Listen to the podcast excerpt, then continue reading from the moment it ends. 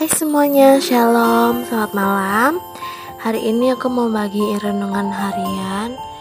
Um, tapi sebelum itu, kita nyanyi lagu rohani sama-sama yuk.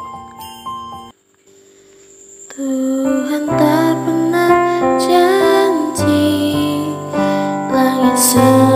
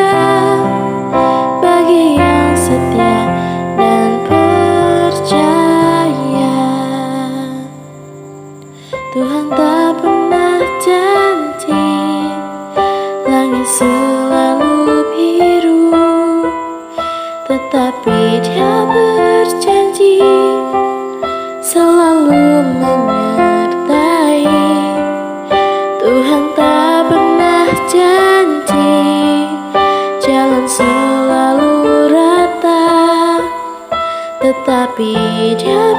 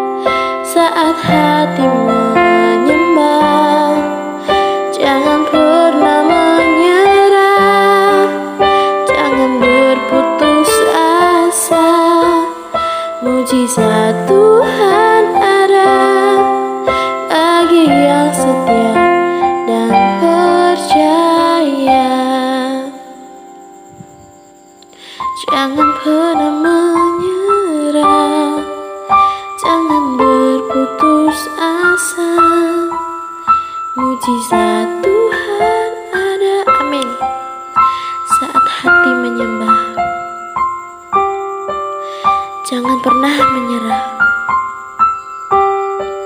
jangan berputus asa.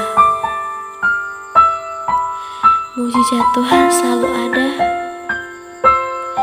bagi yang setia dan percaya kepadanya.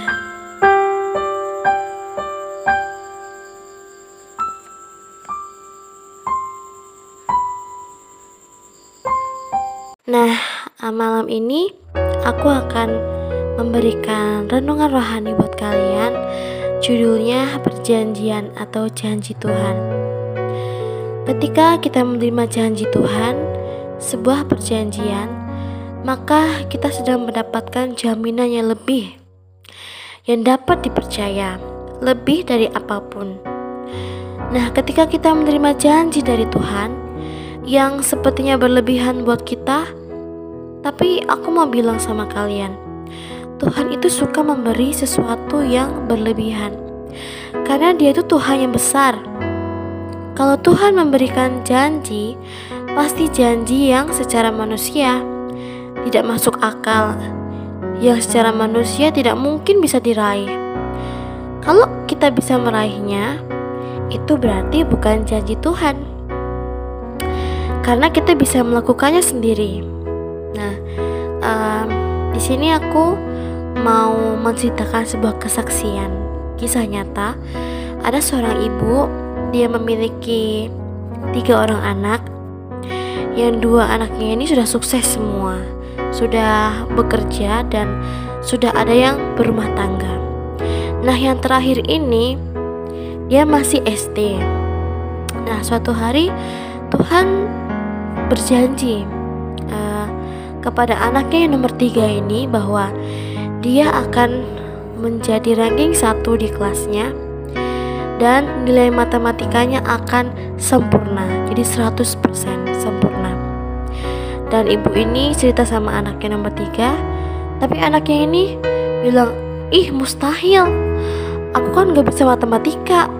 Nilai matematika aku aja rendah begitu kan. Sama seperti anak uh, eh, SD lainnya begitu. Dan aku juga nggak pinter tapi uh, ibu bilang sama anaknya udah percaya aja sama janji Tuhan. Karena janji Tuhan itu ya dan amin. Jadi ya anak ini mulai percaya deh. Uh, seiring berjalannya waktu dia uh, kelas 6 SD uh, nilai matematikanya agak naik sedikit. Kemudian dia masuk SMP dan kelas 3 SMP nilai matematikanya naik lagi nah kemudian puncaknya pada waktu di kelas 3 SMA ternyata hasil ujiannya nilai matematikanya di luar dugaan luar biasa.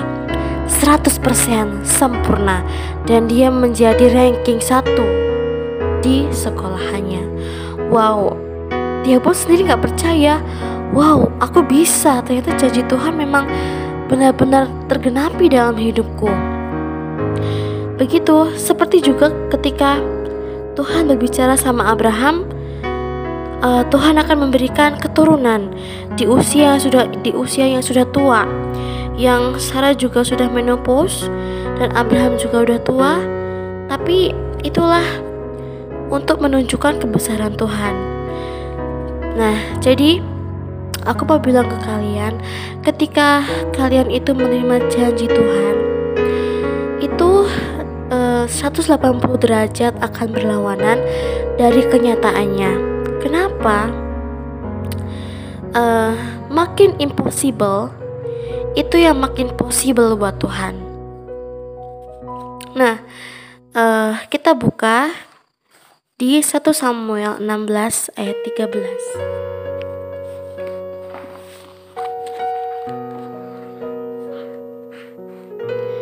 Satu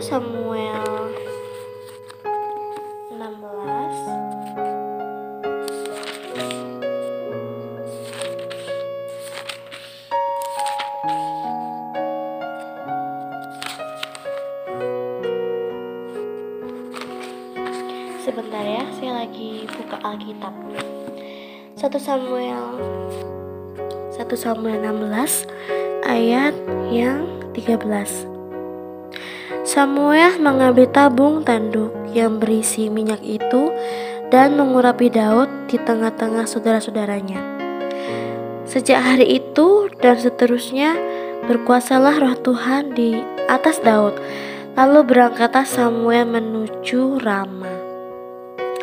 Nah, jadi uh, pada ayat ini, Tuhan pertama kali menyampaikan janjinya kepada Daud.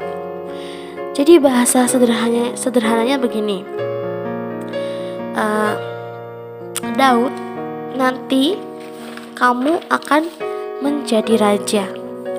Nah, ketika Daud mendapatkan janji Tuhan, sering kali berlawanan 180 derajat uh, ketika kita atau Daud mendapatkan janji akan diberkati akan menyembuhkan dari penyakit dan lain sebagainya akan bisnisnya lancar dipelihara Tuhan. Nah tiba-tiba kita kena sakit kita kekurangan. Nah ketika hal itu terjadi saya mau sampaikan selamat. Kamu sedang di jalan yang benar Kenapa begitu? Nah, pelajari di Alkitab. Setiap kali Tuhan melepaskan janji kepada seseorang, tak lama kemudian kehidupannya berbalik 180 derajat. Tuhan janji kepada Daud akan menjadikan dia raja.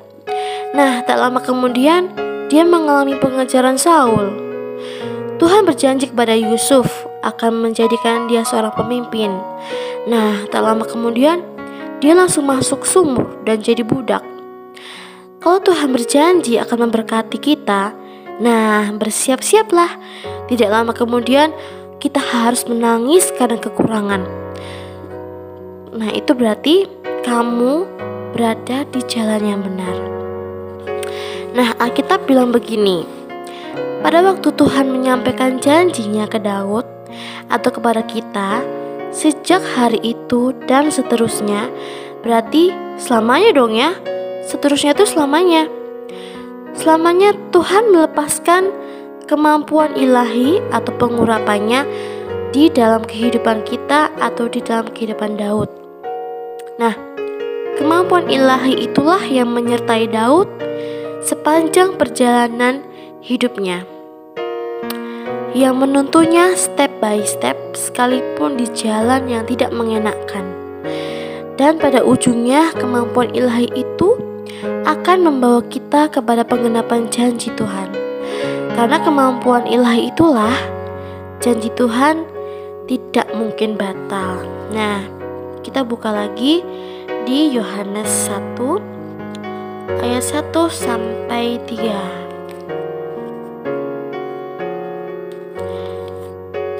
Pada mulanya adalah firman. Firman itu bersama-sama dengan Allah dan firman itu adalah Allah. Ia pada mulanya bersama-sama dengan Allah. Segala sesuatu dijadikan oleh Dia dan tanpa Dia tidak ada sesuatu pun yang telah ter, yang telah jadi dari segala yang telah dijadikan. Nah, jadi pada mulanya itu firman atau kata-kata. Kalau bahasa Inggrisnya tuh uh, dijelaskan begini, in the beginning adalah word, kata-kata.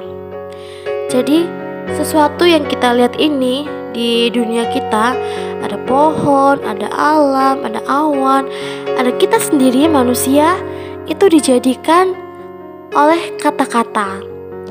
Jadi firman pada mulanya adalah firman pada mulanya adalah kata-kata yang dikeluarkan oleh mulut Tuhan. Nah, jadi uh, Tuhan berbicara ke Daud. Tuhan berjanji satu janji ke Daud, bukan cuma Daud jadi raja, tapi keturunannya selama-lamanya akan tetap berdiri di tahta.